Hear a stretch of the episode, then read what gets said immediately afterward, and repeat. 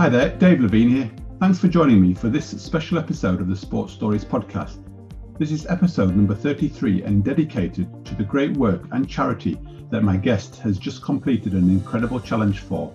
That is Rob Burrow and the Motor Neurone Disease Association. Yes, and my special guest is therefore Kevin Sinfield, MBE. I'm delighted to have Kev with me only a couple of weeks from completing seven marathons in seven days, all in under four hours, with a group of close mates, all in aid of the MND Association and Rob Burrow. For those who don't know Rob, Rob has a close friend and teammate of Kev's for many years at Leeds Rhinos and has been diagnosed with this cruel disease. I'm really excited and honoured to have Kev with me today to talk through some of his past and also how this has influenced and impacted on him over the past year. I know Kev is a giver and a helper, and I know he won't disappoint in being honest with his insights and reflections. So, go grab a cuppa, find some time for yourself, plug in your headphones, or do whatever you do when listening to your podcasts. You may want to jot some of your reflections or takeaways down, so why not go grab a pen? Kev and the team have currently raised over 2.6 million pounds for MNDA, and if you haven't already donated and wish to do so, then please have a look at the show notes or a link to the Just Giving page. Every pound I know is really appreciated. So let's dive in and let me give a very warm welcome to my special guest on today's Sports Stories podcast, Mr. Kevin Sinfield, MBE, also referred to by some as Sir Kev. Kev, thanks for joining me on the Sports Stories podcast. You know, I appreciate your time's been pretty pretty manic over the last few days or so and the last year. Um, just as a kick-off, I mean, um, what a year! You know, what a last couple of weeks. How are you, mate? How are you doing? Yeah, I'm good. I'm good. Uh, you know, still sort of buoyed by the last month in particular. Um, work has been incredibly challenging throughout the years. It has been for everybody. So um, I think for us as a club con- to continue with those improvements that we've made to win the yeah. Challenge Cup, um, to make the playoffs, albeit it was a very different playoff to what we set off um, back in February with. So our young players have been outstanding. Um, I do feel we've made some huge improvements, especially from sort of a cultural environment perspective. I think we've made some some you know some massive gains. Yeah. But then the, the last month has, has sort of been incredible, as you know. So yeah. you know, but but I'm really really good, uh, really really content. Um, and I've just had the best week of my life. So yeah. a bit of that is you miss it. You know, you miss right. You miss that interaction. You know that day to day excitement of of running and laughing and having a good time together, but also understanding that you know the, the wave of support behind the awareness we generated, the money we generated, um, was always going to make a huge difference. So to be able to, especially in the run up to Christmas now, because yeah. it's such a special time, and you know, I fully believe it's about giving. So um, for our team to be able to do that for seven days and still to be, yeah. I suppose, riding the good vibes that came from that um, has been great. It's been a you know great December. Yeah, well, Kev, for you to say it's been one of the best weeks of your life and to, to follow a, a, career you've had, it must have been some special week as well. You know, given that you know you've had some pretty high highs as well throughout your career as well. Yeah, I've been extremely lucky. Um, I played in some wonderful teams and got some great memories, but um, you sort of think throughout that journey um, the satisfaction that you've had at different times. Yeah. But I've probably had nothing that has given me the satisfaction like that those seven days did, um, and what's come after that. Just because um, when you're playing and you win trophies, yeah, you make a difference, but um, it's a very, very different difference. Yeah. To, to where we find ourselves now in that MND community, helping our good mate Rob. Yeah.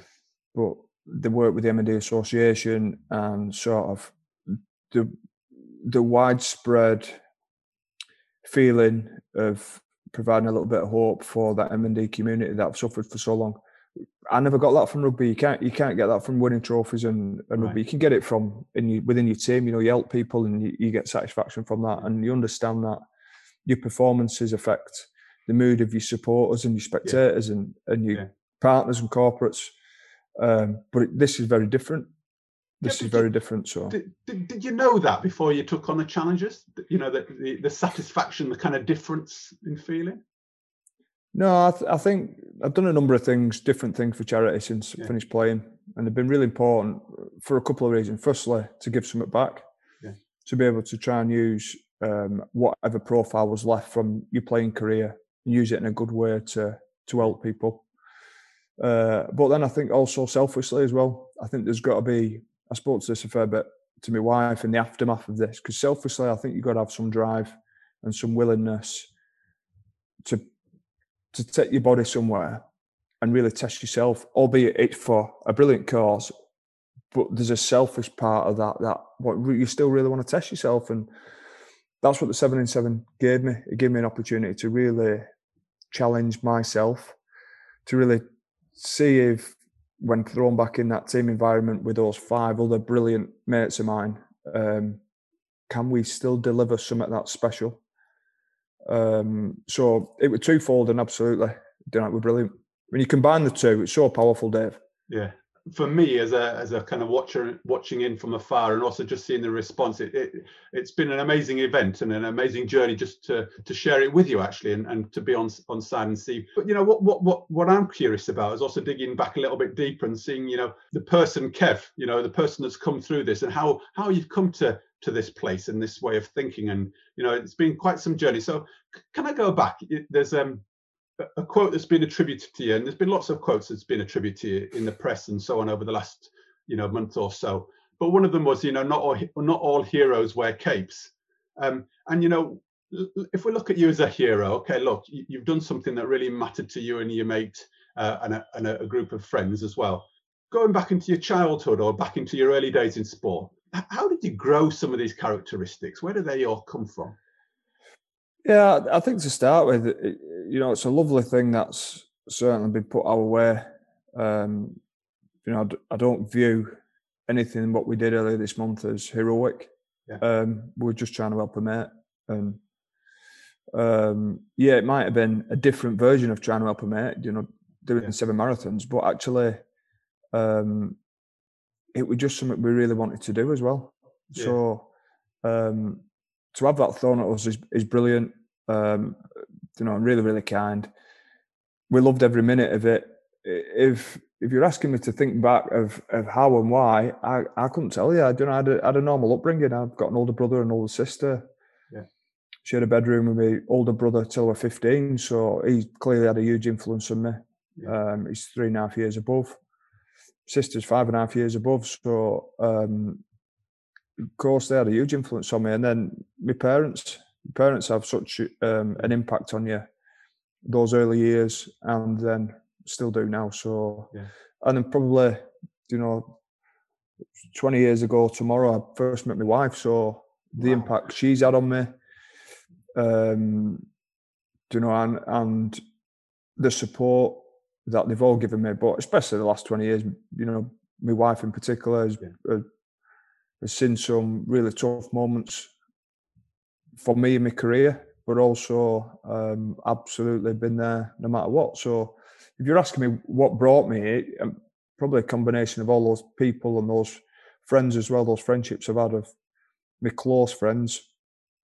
Um, you know, I've been very lucky that um, the friends I've surrounded myself with, if you like, and I didn't unpick them. They just you end up friends with with people who are, don't you? But you don't. you- Um, you know, there's a there's an old saying I use quite quite a bit from one of my old coaches used to say to us. But if if you lie with dogs, you'll get fleas, uh, and it's so true. And so that group of friends you end up being close to is is probably really important to how you shape and how you grow and how you improve. And um, yeah, I, don't know if I'm honest, What, Dave. I just what, what did they bring that group of friends? Because it's a phenomenal story again, and you know, I, I, I smile when you say about you know you, you don't choose your friends, or, or do you choose your friends? What do you think that group have really brought to you? Um, yeah, I think I, I'm not sure, Dave. I, th- I think Yeah. they probably helped me grow.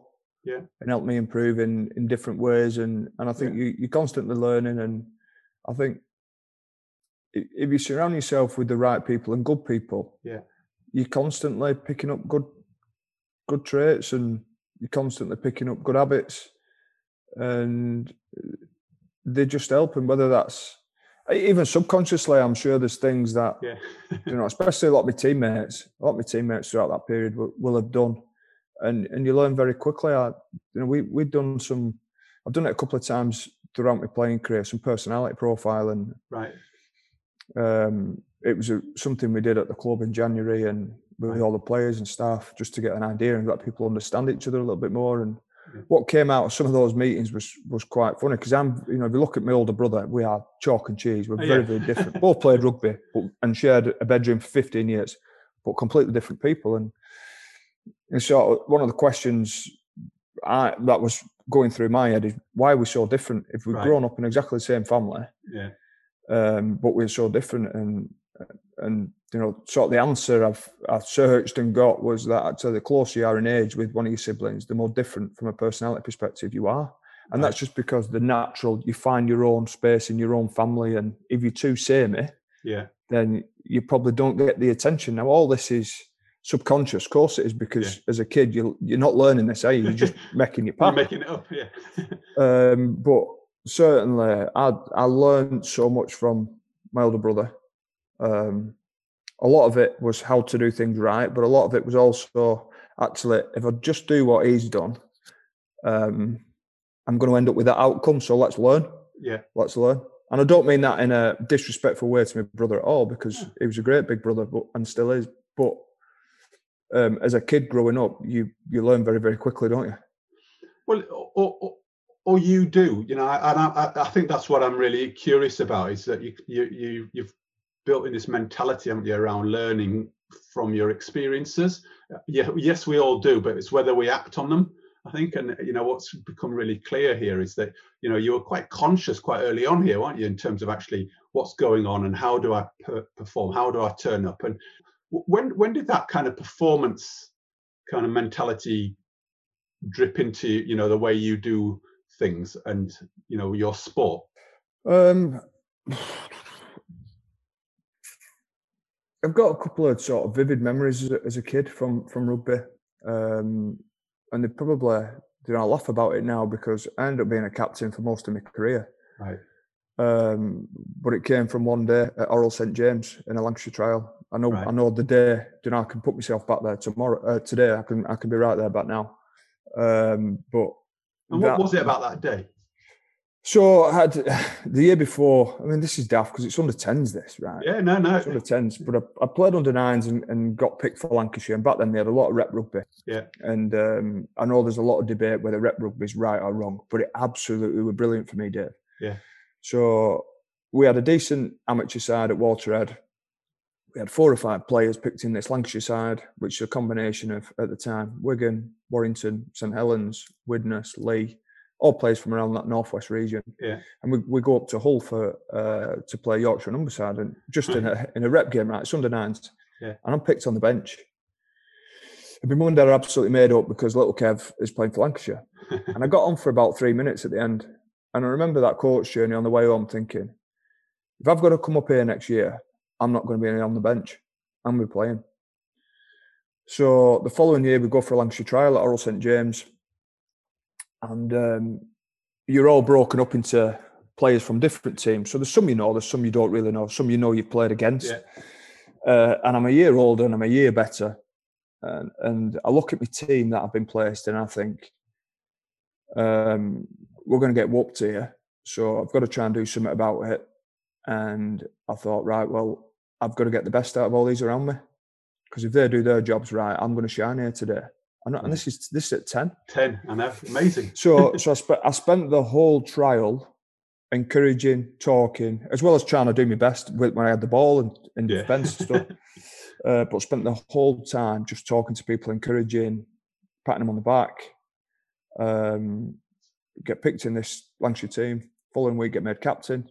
That was it. I captained Lancashire for the next until I were until I- well until I signed pro until I left playing representative rugby under 16s and then I moved to Leeds in the academy and I think because you get when you get signed you know I'm captain of a team you get Yeah. captain of Lancashire captain of England schoolboys straight away you join the academy, you're thrown in, you're captain of the academy, and it was like, well, and, and I mean this seriously. Within three or four years, I'm captain of Leeds Rhinos, and yeah. do that for 13 years. You end up being captain for England, and I'm thinking, I wonder if that day when I was 10 at Orrell St James, if that had been a different day, would my path have, have been the same? Now nobody will know, um, but I don't think it would. Bizarrely, I don't think it would have been the same. And Kev, that day when you were when you attended, you work that out? Do you think the, the fact that you needed to make a difference and you needed to encourage everybody, or did somebody help you begin to realise that you needed to become a captain or a leadership figure? Um, no, I did that. I did that. Yeah. Um, like I had, a, I had a brilliant upbringing, two like really strong parents, yeah. really driven parents, but um, normal working class. Do you know what I mean? Dad was an electrician. Yeah. Uh, my mum had a different number of roles. You know, she was she was a cook at Oldham Hospital for a while. Then she had a yeah. sort of a clerical role at Oldham Hospital. Then moved into um, other secretarial bits and pieces. So, you know, the, the just a, a, normal upbringing for for a kid from Oldham. So I, I couldn't tell you how or why. Yeah. Um, I, I, think having an older brother and older sister helps. I think you mature very quickly and you learn yeah. very quickly. I think you have to yeah. you know, being the youngest, and and that certainly helped me. I'm also a September birthday. Okay, so yeah. Realise that um, you get a better start, yeah. whether you like it or not. You do. You get a better start at school, and yeah. uh, I always found I was always comfortable in with people my own age group, but I was always really, really comfortable with people who are older as well. Right, because you've also had that experience of being with olders, I guess, from the, from within the family. Yeah. Yeah. So you, there was a flexibility there, wasn't there, in terms of being able to adapt to the environment and the people around you. Yeah. But there's something also there for me in terms of a, a work ethic, isn't there? What's underpinned your your journey through sport? You know, what would be the key attributes do you think you bring to to the work you do now and and how you perform? Uh, yeah, probably took me a while to be able to put them into words and say this is what I stand for. But absolutely hard working right at the top, being honest and yeah. having humility. They're the, they're the three I sort of built my career around. Yeah. Um, so the, the hard work uh, probably stemmed from, I've spoke about this quite a bit, but I was fortunate enough to play for Oldham Schools against Dewsbury and Batley under 11s before a Challenge Cup final at the old Wembley. Yeah. And um, I remember being sat sort of I played for Lancashire for a couple of years, and I'm, I'm sat after we played out in Wembley, we won, and, and I'm sat watching Wigan v Castleford in this final, 1992, and I'm looking at and I'm looking on the crowd and thinking, well, there's seventy odd thousand people here. Um, this could be a job, could it? So sort of at that point, yeah, it's early, and it probably shows my maturity back then, but sort of think to myself, right, well, um, it looks all right this to me, and if I can play rugby for a career I'm going to throw everything at it. And I've still worked as hard as I could at school and, you know, still made sure that I had a plan B. But from that moment, I thought, right, well, I'm not going to have any excuses. And if I'm not good enough, or I get injured, or a coach don't pick me, or it doesn't work out, I'll be able to live with myself because I've had the courage to go, I'm going to absolutely go for this. Um, so I suppose that was the, the big drive. And, and I knew that you know, to be able to get anywhere, I had to graft. I'd seen that from my mum and dad. Yeah, yeah. Um, I knew you had to work hard, so uh, that was probably inbuilt in me right yeah. from the start. I had some wonderful sort of junior coaches. Usually, mate's dad, isn't it? Yeah, it um, when you start out, but uh, we're very, very fortunate. You know, he's, he's still one of my good mates now, uh, Chris Huff, but his dad Mick coached yeah. us right the way through um, and probably saw the dedication he had to us. He was a he was a semi-pro player.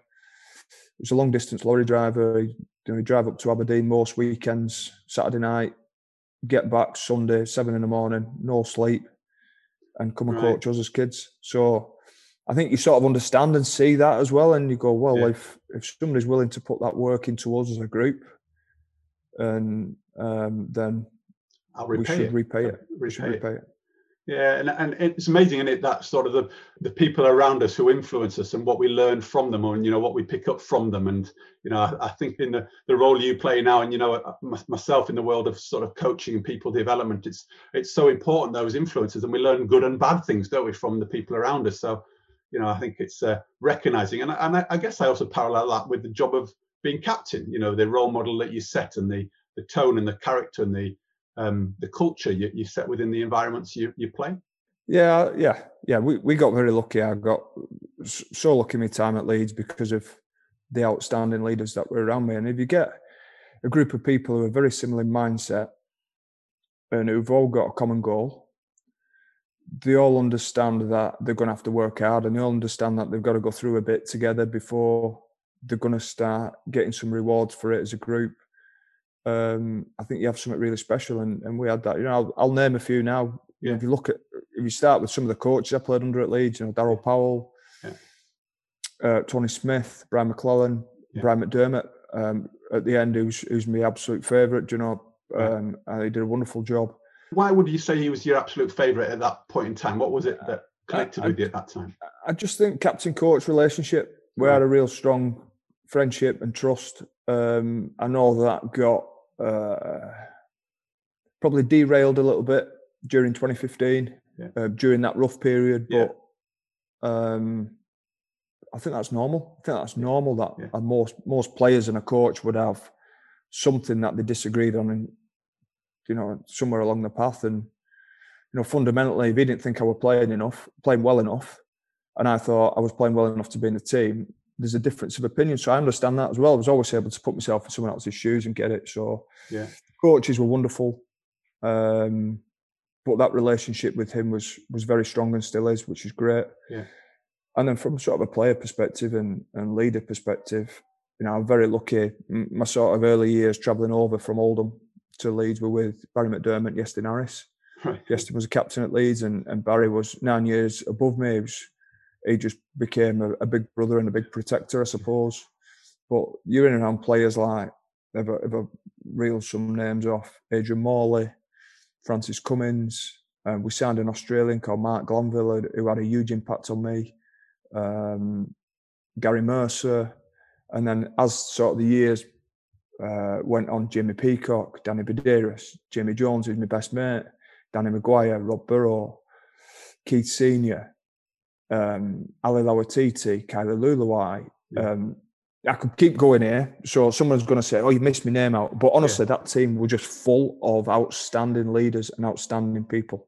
And um, when you, when you say leaders and people, because what's really coming to me is that you know there's a lot of good people, and they'll all be different, won't they?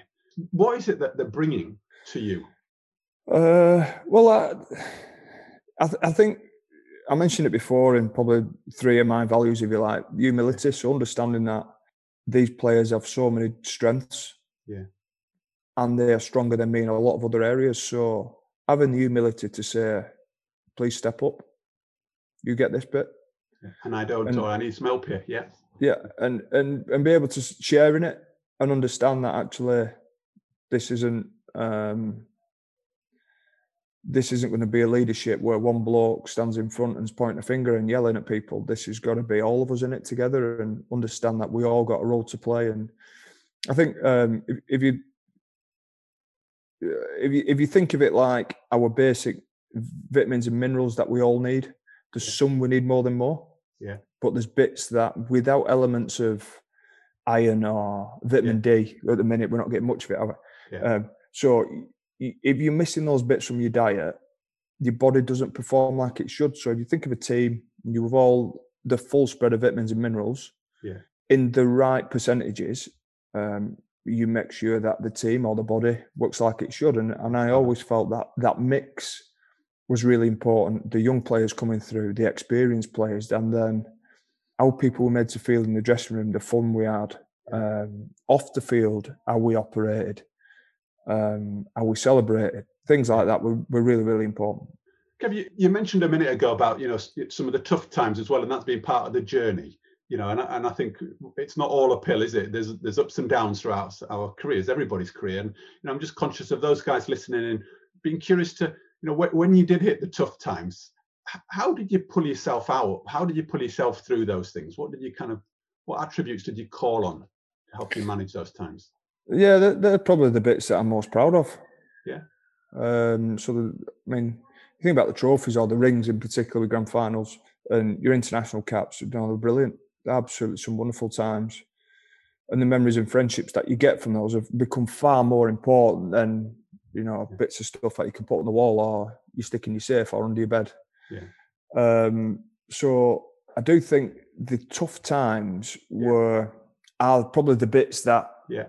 You may have seen this last this last three weeks because uh, I had the worst experience when I was 19, got left out of a Challenge Cup final. Right. Uh, which, you know, recently we've had a couple of players who miss out on our Challenge Cup final with Leeds in 2020, young players who actually probably weren't even born when I Yeah, when it when happened to me. Do you know what I mean? That, that, that's how long ago you're talking. I don't understand that. What you've been through it as well? Yeah, absolutely. I have. I know exactly what you're feeling. I know exactly what you're thinking. Yeah. I know exactly how your family are Yeah. because I've been there. Um, so that that at the time was the worst thing ever that happened to me, but Yeah. the best thing as well. So dealing with that and learning from it at 19, Yeah. and again fueling the fire was a great experience. Very very tough, but a great experience. And then of my career's littered with them, Dave. Do you know what I mean? Like losing finals, losing big games, not being picked for international squads. Yeah. Um, losing that World Cup semi final in 2013 was absolutely horrendous. Yeah. Um, you know, and, and the criticism that comes from that is really, really tough. But I, I think you learn to live with it and you understand that actually there's there's it's sport and and unfortunately bad things happen in sport from time to time and, and you get tested and, and you have you have to do something about it and um that comes uh, an inner strength absolutely an inner strength to be able to say well um you know even even in the times if, if we go back there's there's poor experiences but then the criticism in particular y- Yeah. you have a choice to make you can pull the covers over and lie there and, and hide away Yeah. or you can try and do something about it and Yeah. and all my career I thought I've had those moments absolutely where I've laid my bed and pulled covers over Yeah. but you learn very quickly that that don't help and it just festers and makes it worse so you've got to front up Yeah. you've got to get out there and, and get on with your life because ultimately it's sport and you look at what we've done in the last few weeks in particular and Yeah.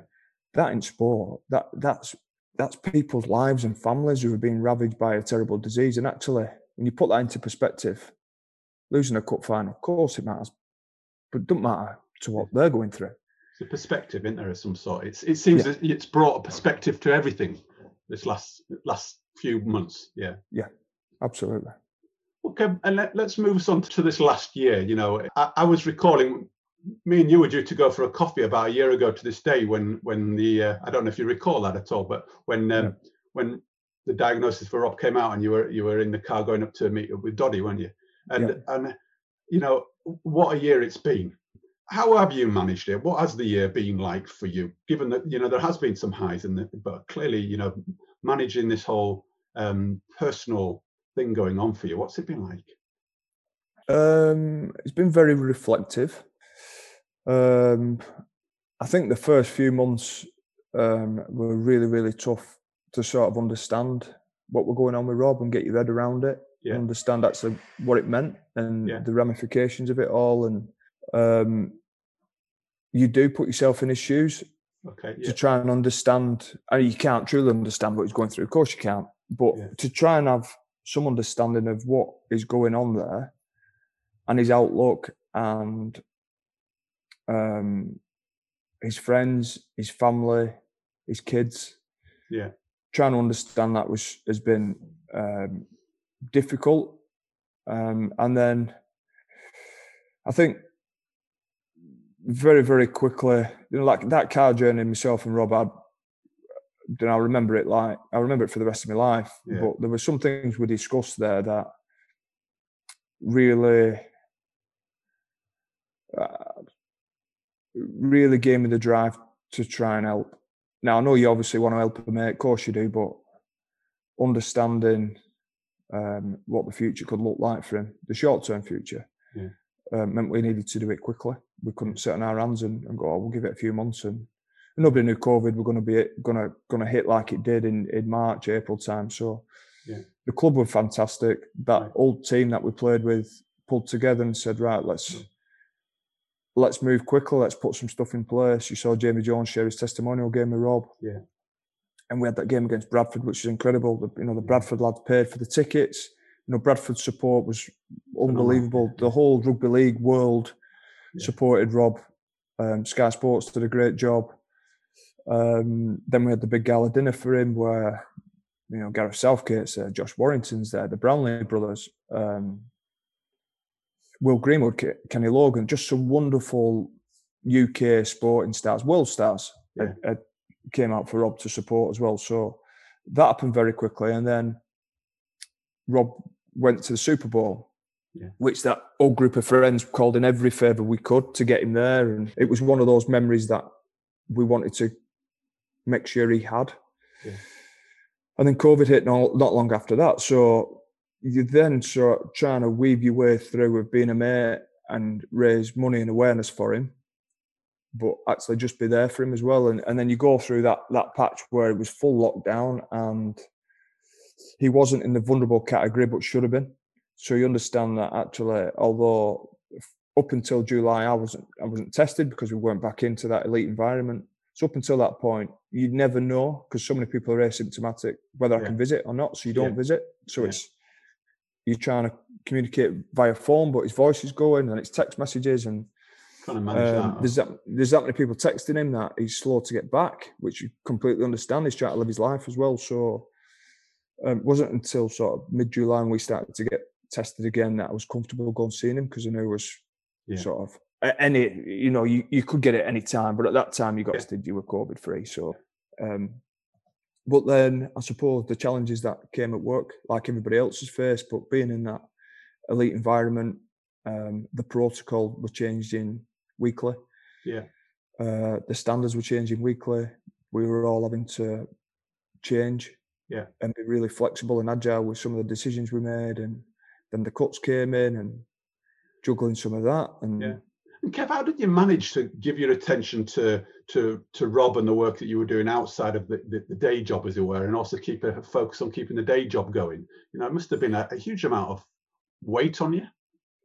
Yeah, I think I got lucky because um, Rob was still an employee, still is an employee at the club. So yeah. um, actually, part of my job is to make sure that staff are looked after and managed properly. So, yeah. um, you know, that was an extension of it. The, the, club gave me the full support in all of this.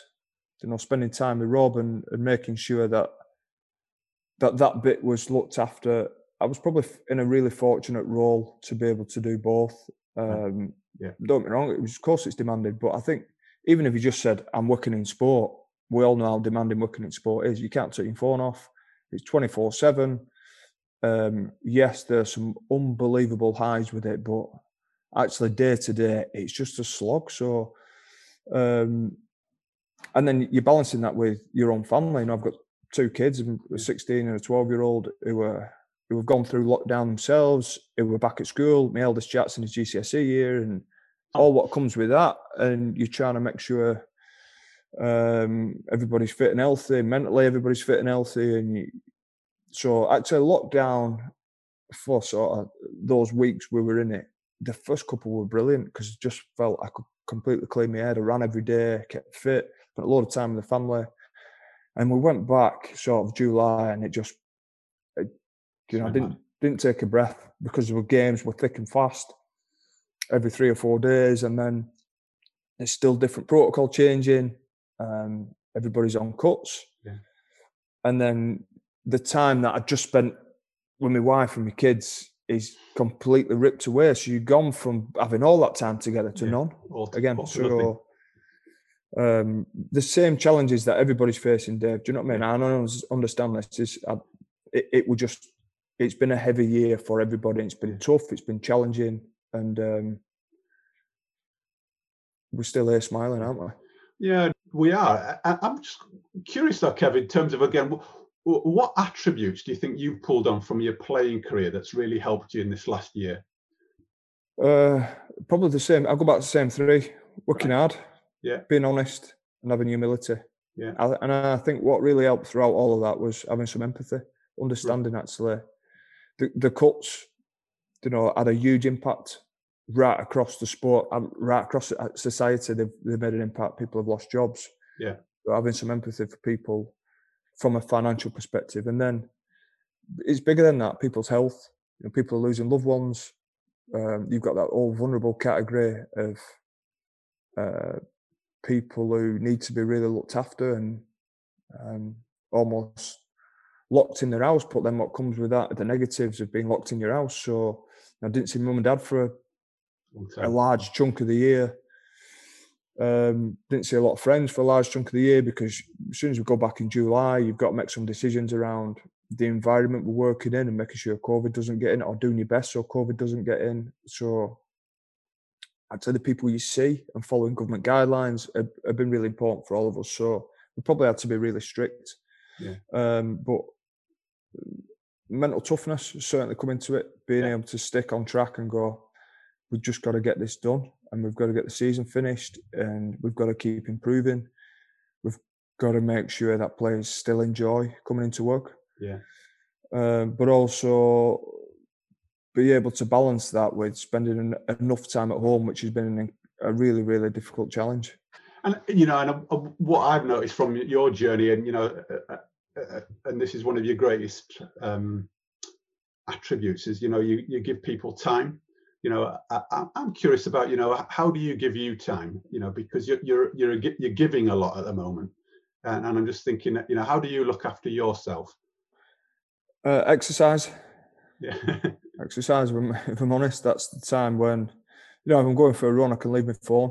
Yeah. And i consciously didn't get uh, an iWatch that had you know the the connectivity that you can have without your phone. So yeah. um, running certainly helps me, helps, yeah. helps me clear my head. Um, walking as well. Spend a lot of time walking with my wife. Love watching the kids play sport, although yeah. that's been cut back a fair bit. Yeah. Um, but that's the time that I get for me, and and and it's like most things, we all get to choose, don't we? How we use our leisure time. Um, more often than not, mine is based around trying to keep fit and healthy. But um, besides that, just probably typical to most people, like spending time with people love and care care about. Yeah. Uh, going for meals, yeah. um, socialising. So a lot of that has been ripped away from us, especially if you think about where we are in Oldham. Hmm. Um, we we were the you know we went in that deepest darkest lockdown. Yeah, and then I think we've been out for three weeks of the worst sort of worst tier or the yeah. worst whatever. So so from March till well now till after Christmas now. Yeah, you know everything's been shut around here, so life has been very very different. So um, there are other parts of the country that I've had different things to deal with, but I reckon we're up there with some of the hardest hit throughout the last six or seven months. Is there anything out of this last year or so that you would wish to take forward that you've really learned about yourself um, and your environment that you think actually would like to do more of this? So, um, very much so the charity stuff. Yeah, I just think it's been so rewarding for all of us. You know, to forget forget the money because the money is sort of mind blowing. Yeah, and the and the support has been mind blowing, but actually the awareness we generated and and I think sort of when you think about friendships, to be able to show Rob how much we care and respect and love him and that that's been a big drive in a lot of this. Um, you know, before we sort of set out with the MND Association and, and on the back of Rob's diagnosis, I'd done a lot for Prostate Cancer UK. Yeah, yeah, yeah. And that's something that's really close to me out as well. So um, being able to give something back um, is certainly something I'll, I'll continue to do. Yeah. And try and help people. Uh, that, that's that's the big thing that's that's come out of this. You know, whether I whether I stay in sport, whether I stay in rugby, um, in the future, I know where my career should be. I know it should be trying to help people. And I say this regularly when we discuss. Actually, if I'd not been a rugby player, what would what would I have done? I'd have loved to have been a doctor, and I think that stems from the fact of well, one, I don't like I don't mind blood and guts and um, all that sort of stuff, but I actually quite like helping people. So, especially those who are less fortunate, Dave. Well, and uh, in a funny way, you know, have you not been doing that most of your career anyway? I know you've been playing, but uh, do you not feel in a sense that you've been helping people around you? You know, you, that captain role is about helping people. There's always seems to me from, from throughout your story, there's a sense of helping gene in there. So you, the people around you and your colleagues and your players and everyone, is that's what you've been doing, man? Well, yeah, I think subconsciously, yeah. I think I think when you're part of a team, you have to give some of yourself. Um, probably more than you get back, actually. So Yeah. um, you have to be, but I, I think whilst you're playing, you you you really you are conscious of probably more than I am now, but uh, the selfish nature of because of performance. Yeah. and understanding that if if I don't get myself right and I don't get myself into a position where I can perform on a weekend, I'm not doing the right thing for the team. But how does that balance, Kev? How does that balance with that kind of sometimes, you know, doing the right thing by other people, but actually, you know, I'm really curious of that. Um, what are the attributes of a high performer that actually might get in the way of you being a top leader? Yeah, I think it's a re- I think it's really finely balanced. That Yeah. I think it's really finely balanced, and um, you know, I've seen a lot of people get it wrong. I've seen Yeah. a lot of people absolutely get it right as well. So um, again, you know, I've picked a lot a lot of that up from from learning and throughout my career. Um, I think an understanding of that balance is really important, and being able to read people, not necessarily just listening, but body language, facial expressions, they tell you exactly what they think of you, and and um, I, I I think I at certain times, certainly whilst I were in that team environment, um, you know, I I'd never put myself before the team, never. Yeah. Away from the team environment, um, I probably got some of that wrong at times. So, um, albeit trying to do the right thing for the team, but it ended up being too detrimental to me. And I'll give you an example. So, the last couple of years, um, my whole drive was I'm 34, 35, wanted to make sure I'm the fittest in the team. So, when I should have been resting, I was flogging myself and I got that wrong. And that's what I look back on now and go, well, if, I'd have done that a little bit differently, would I have been as mentally fatigued as I were in at 34, 35? Because actually, there's nothing wrong with my body at all. Could I have been one of those who played till I was 37, 38? And I don't regret it at all, Dave, because Yeah. you, you go on that other path. Do you know what I mean? But actually, there were some things that I probably should have done differently, and, and they were around selfishly Yeah. trying to make myself fitter so that I was better for the team, but it would it was detrimental to me. Amazing. Great stuff.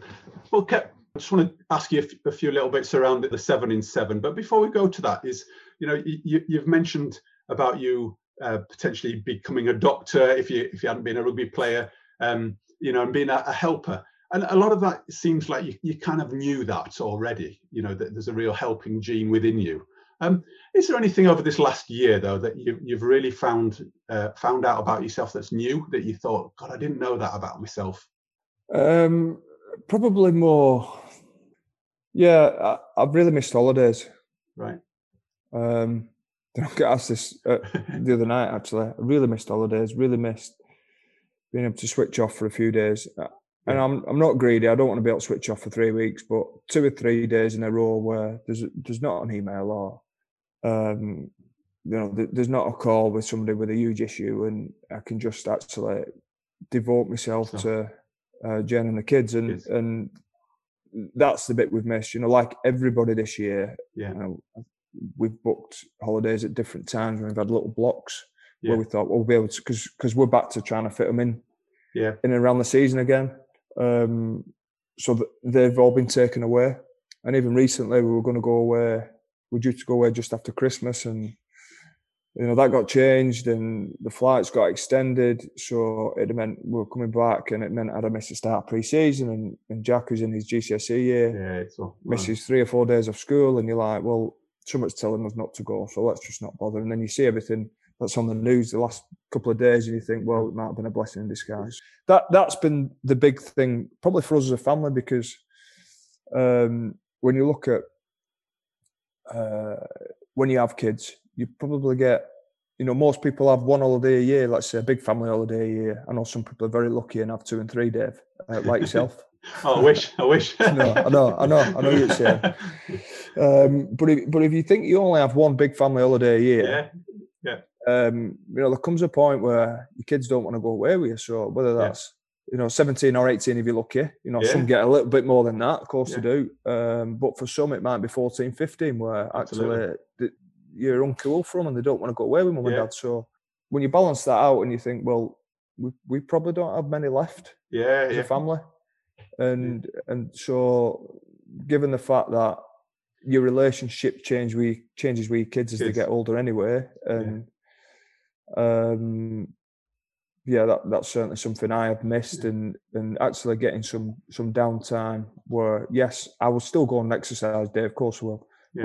But actually with not a care in the world, being able to sit and enjoy Yeah. the family and the son is Well, and this and this last year, it- it's been compounded, hasn't it? Well, for me, it has in terms of actually you you really begin to realise what you value. You know, when it has been taken away from you. Often you don't realise that until you've you've not got it or you can't have it.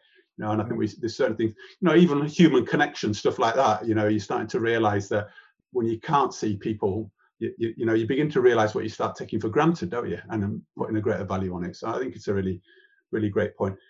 Kevin, you mentioned there about you know the importance of your family and spending time with them a, cheeky question really here is in terms of actually you know how do you relay a lot of this sort of stuff and what do your, your kids and your family think about what you're doing and you know what what what values what characteristics do you kind of impart on them through what you're doing do you think I don't, I don't know, Dave. It's probably a question uh, you probably should ask them. But Yeah. um, what you see is what you get. yeah Um, you know, I'm, I'm like everybody else. I get a lot of stuff wrong, but I'd like to think um, I'm the first to say I'm sorry, or yeah you know that that that weren't good. I'm not happy with it. Um, certainly through.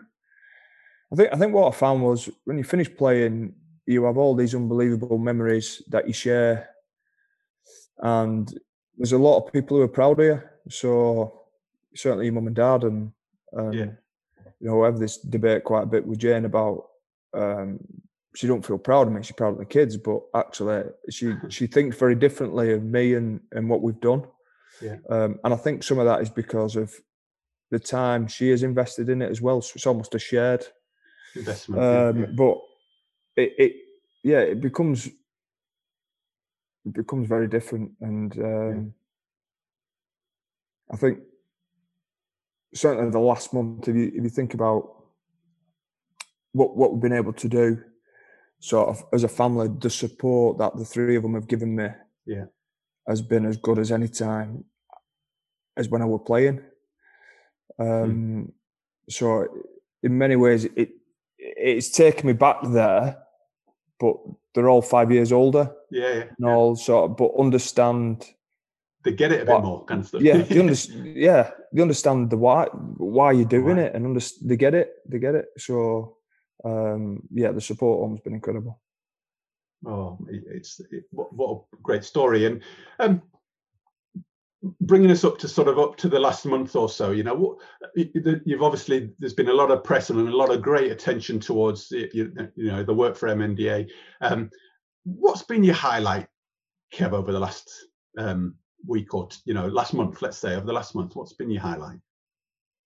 Uh, good question. Probably, uh, I I enjoyed all the seven days. I really did. They brought different challenges. Day six was horrendous, a really tough day, but I What was still what was it. what, wa- what was tough about it?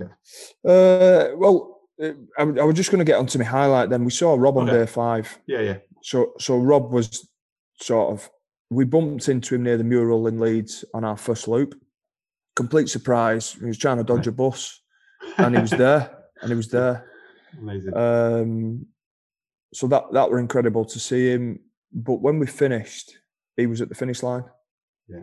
So to get to there was a lot of other people there as well. So um, once they started to float away, just to be able to have a couple of minutes um, chatting to him and g- give him a cuddle and spend a bit of time with him. So up until that point, you know, I've not seen him for a couple of weeks, and uh, to really for some of the guys who were taking part in the challenge who had not met Rob before, it was really important for them as well.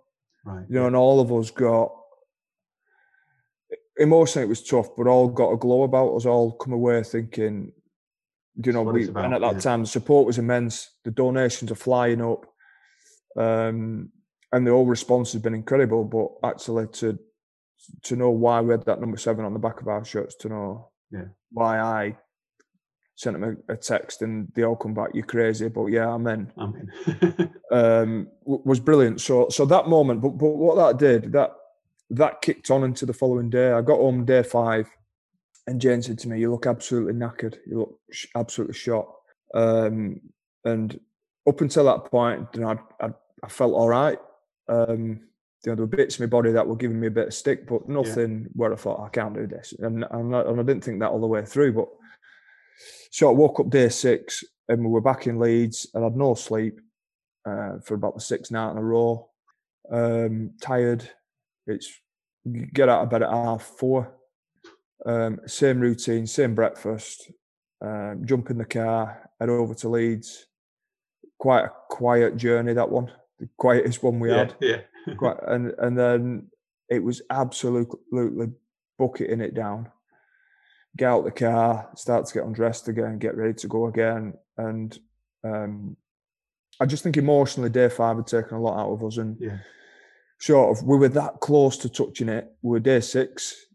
We we knew we had the same route to do in Leeds. We were a massive hill in there Yeah. uh, after 37k. Thankfully, we changed the route actually, but Did you there right? was a massive hill in there which we weren't looking forward to. Um, but it was one of those we just needed to get it done. And Jamie Jones ran with us that day, who's, as I've already mentioned, my best mate. So to have him there um, was brilliant. And you don't understand until you're in something like that. Those friendships matter so much Yeah. because the little chit chat you have just take the time away Yeah. but also the people we saw on the route. There were a lot of people from the club supporting us. Yeah. And then some some fans came out um, on Kirkstall Road. The firemen lined lined Yeah. out, but on both loops, which were which were brilliant. So those little facial interactions when people just throw you a smile, Yeah. although they didn't get much back from me, yeah. It spurs you on a um, bit, act- actually energised us. And and all through day six, we we're getting updates on where the fund was. Um, but yeah, it was the toughest one. From the minute I took my first step out of Headingley, my hip were killing me. Right. So as well, so all the others, I you know, I had little bits of niggles throughout, but never from the start, never from the first step. Kev, do you have a message to yourself that gets you through those painful parts? You know, when the when the hip's killing and you've got you know miles ahead of you. You know, what do you say to yourself? Um, well, there were no turning back because there were Right. that much money in that pot. I, I, did, didn't want to consider any alternatives. Yeah. I'm still adamant, like, you know, still trying to get us just to slow down a bit and be a bit better with time, be a bit more disciplined with it because it weren't, you know, we didn't get any medals for coming in at 330 or 335. Yeah.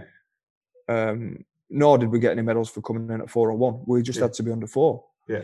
So, yeah, just just telling myself that. I, I never once thought about quitting. Never Yeah. once. Yeah. It never even entered my head. I never got to the point where I was in that much pain that I thought I just have to stop. I just I was never there, and that were being buoyed by the support.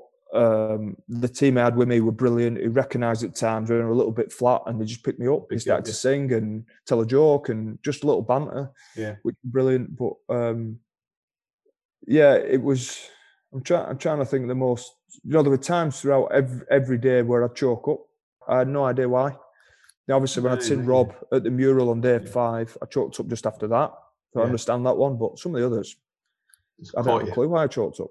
Just your body just letting you know, I suppose, how much you cared about what you were doing. And um, the toughest part of the the whole challenge would have been the training. And when I say the training, not not the week after week, because we only put we put it together six weeks before we did it. Right. Um, but a month before we started, I did three and three as a practice. Um, someone had sort of planted the seed. A mate of mine had done uh, the 10 in 10 at Brathay. Yeah. I just planted the seed and said, There's this guy who's done 10, 10 in 10s. He recommends that you run a three and three in prep for the Brathay stuff. So I just, oh, you crazy. I'm not doing three and three. If I'm going to run three, I might as well run seven, was sort of my response. And then I slept on it. Yeah, I slept on it a couple of nights and then everybody thought we're mad, and I, and I said I'm I'm going to have a go at it. So the hardest bit of that was day two. So right. the first real time that you back up yeah. after a marathon. Yeah. You know, you're setting out, you're sore, you're tired. Yeah.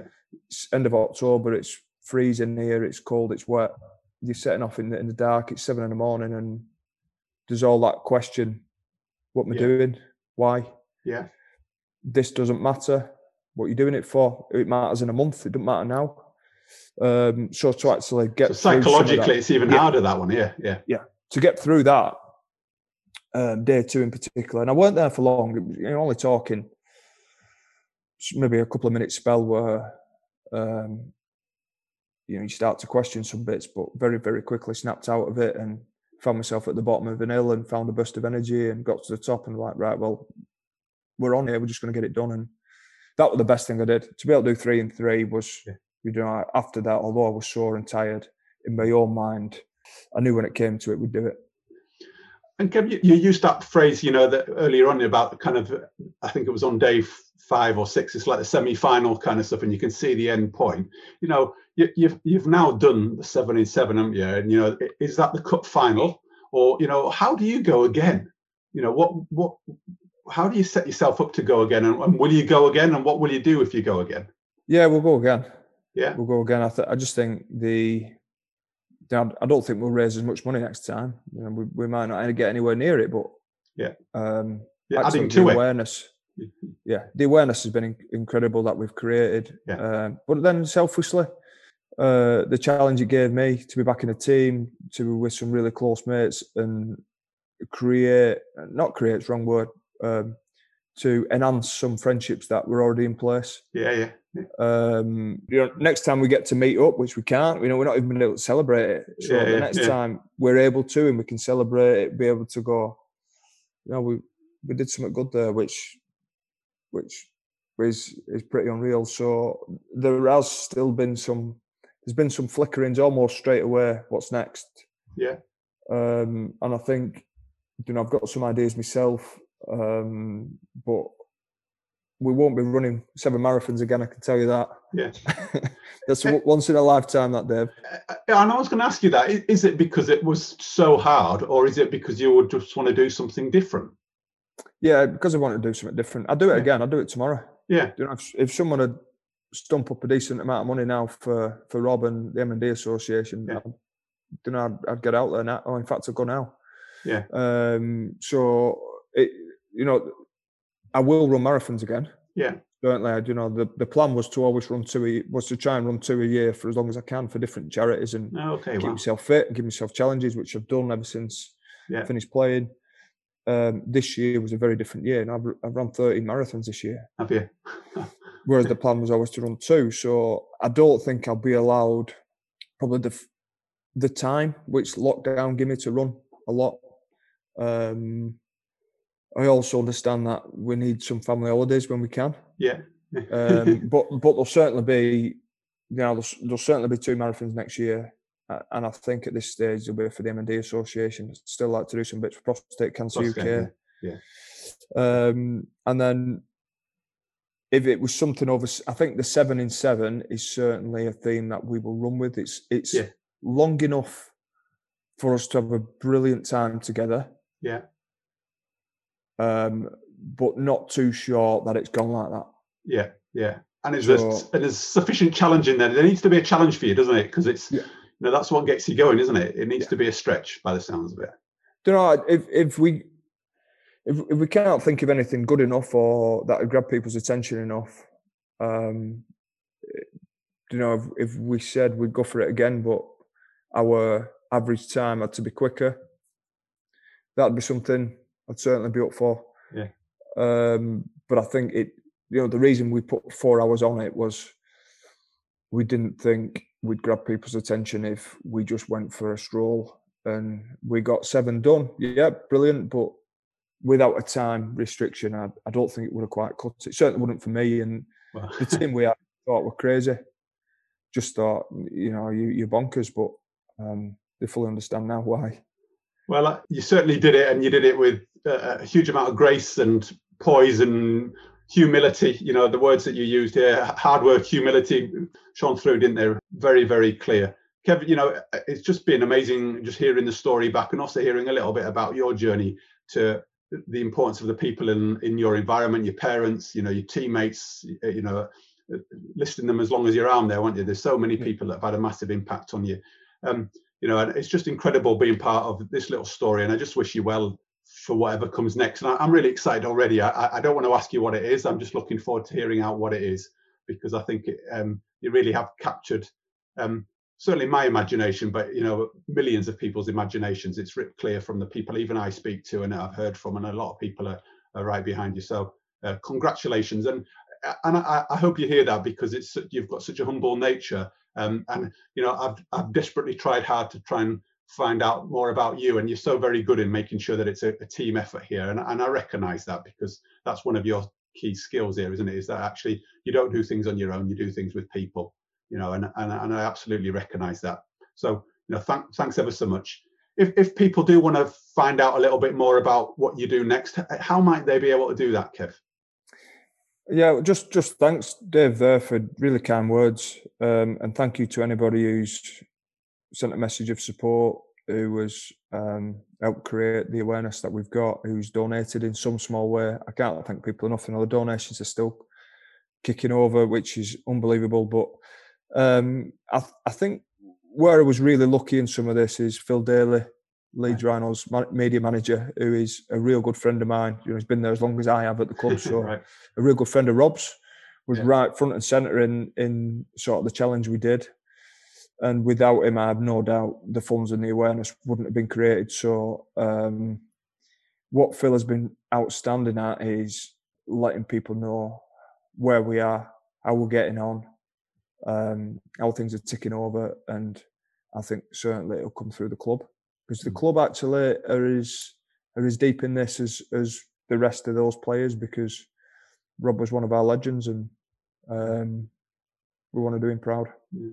Well, and on that note, you, you, you spark off, you know, the, the, power of sport in this because, you know, I know you've talked a lot about the Rhinos and how they've been a central part to this, but it's really galvanised the whole of not just rugby league actually a lot, of people from around the sporting landscape. And you know it, it, plays to the work that i'm really keen to do. And you know you sharing your story really absolutely puts front and central the power of sport you know. And and probably my last my very last question and I, i'm going to ask you this is uh, has your has your view changed kev on on performance sport you know given the year that you've had you know and the role that you've played we talked something about perspective and i just wonder you know how does it sit now uh, yeah, I, th- I think it certainly be guilty of this myself. I think we wrap so much around athletes um, and looking for the smallest of gains.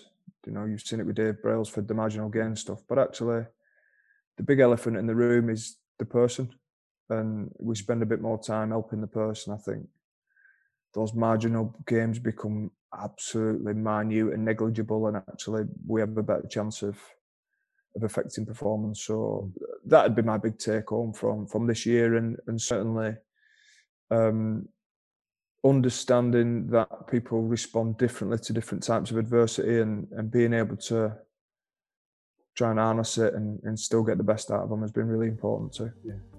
Well, let, us end on that note because you know the, the quote which is next to the mural of, of Rob there in terms of you know in a world full of adversity we must dare to dream and you know and I think what you really epitomised throughout this year and um, your career is actually about the importance of dreaming. So whether you're dreaming through playing sport and having those aspirations to do what you do, but also daring to dream in, in raising money and, and doing good things for for MND or for whoever, you know, let's let's let's leave with that positive thought, hey. Brilliant. Thanks, Dave. Kev, thanks ever so much. Look after yourself. Uh, keep in touch, and you know we're right behind you, mate. Brilliant. Thank you. Take care. Cheers. I must say, I feel really honoured to have spent an hour or so talking with Kev about not only the race and marathons and the great fundraising he has done for MND, but also exploring some of his key influences, some of the highs and lows, and also the role his family plays in supporting him be the best version of himself. Now, if there was anybody who truly lived to the notion of challenging themselves, their mind and body to see what it can do, then Kev is that person. I was drawn to his three principles of hard work, humility, and honesty, and my experience of him that these are not just words that are spoken, they are very much lived. I also had a real sense of determination and purposefulness in what he does and how he talked about it. Kev also mentioned that it has been a reflective year for him, and true to form, he hasn't failed in making me reflect on the role I play at work, the importance of friendships and friends and family, and crucially, how I turn up in the world. He also reaffirmed for me the role sport can play, helping both individuals, families, as well as communities. The Leeds Rhinos team he and Rob Burrow were a part of clearly came together through the sport, but their relationships are more than that. The sport was the conduit that brought the people together. They had success, experienced failures, but along the way had many laughs and really looked after each other. What has been amazing to see is how, when needed, the sporting rivalries could be put aside with the clear goal of making a difference to an individual suffering from a cruel disease. As Rob said, which I love, in a world of adversity, we must dare to dream. Kevin's recent challenge and exploits during a particularly difficult time in history for me showed there is hope and it's worth dreaming, dreaming big. So, with that in mind, and in my attempt to help you on your way to dreaming big, here are a few questions you may wish to consider. What are the key principles you live your life by? And secondly, Kevin said friendships matter. What are the quality and depth of your friendships? Who would do a 7 in 7 challenge for you? And secondly, who would you do a challenge for and why? There were so many reflections and questions that came up for me. These are just two of them. Now, dare to dream and continuing making a difference, then we all need to take responsibility and action. This can be a win win situation and you can gain as well as give and possibly experience the satisfaction and joy Kev has felt over the past month or so, even whilst a real great friend is so unwell. On that note, if you'd like to donate to MND, then have a look at the show notes for Kev's Just Giving page. The funds raised are in, in excess of 2.6 million already, and I'm sure the Sports Stories community of listeners can play a part in increasing that amount further. If you are keen to follow further events or even understand more about the great work Kevin the Leeds Rhinos are doing, then take a look at their website and social media. And lastly, I want to bring us all back to the idea that we need to look after ourselves first and foremost in order to be able to help others. Take some time to reflect on the podcast, possibly listen to some of the previous stories, and take some time to plan for the future. As you may now be aware, at Sports Stories we are keen to continue offering inspiration, education, and transformation. We will continue to provide great learning resources and content at the Sports Stories Academy and can provide you with tailored coaching and mentoring support to help you become the best versions more often and with great skill. In order to find out more, take a look at the new Sports Stories website at www.sportstories247.com. Please also tell your friends about Sports Stories consider subscribing, and lastly, please share a review. These are both really helpful and guide individuals that can also gain value and benefit from our content.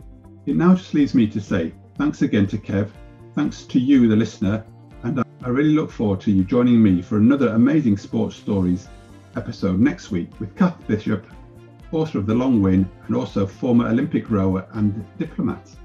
So from me, Dave Levine, have a great week, dare to dream, Look after yourself, and I'll see you soon.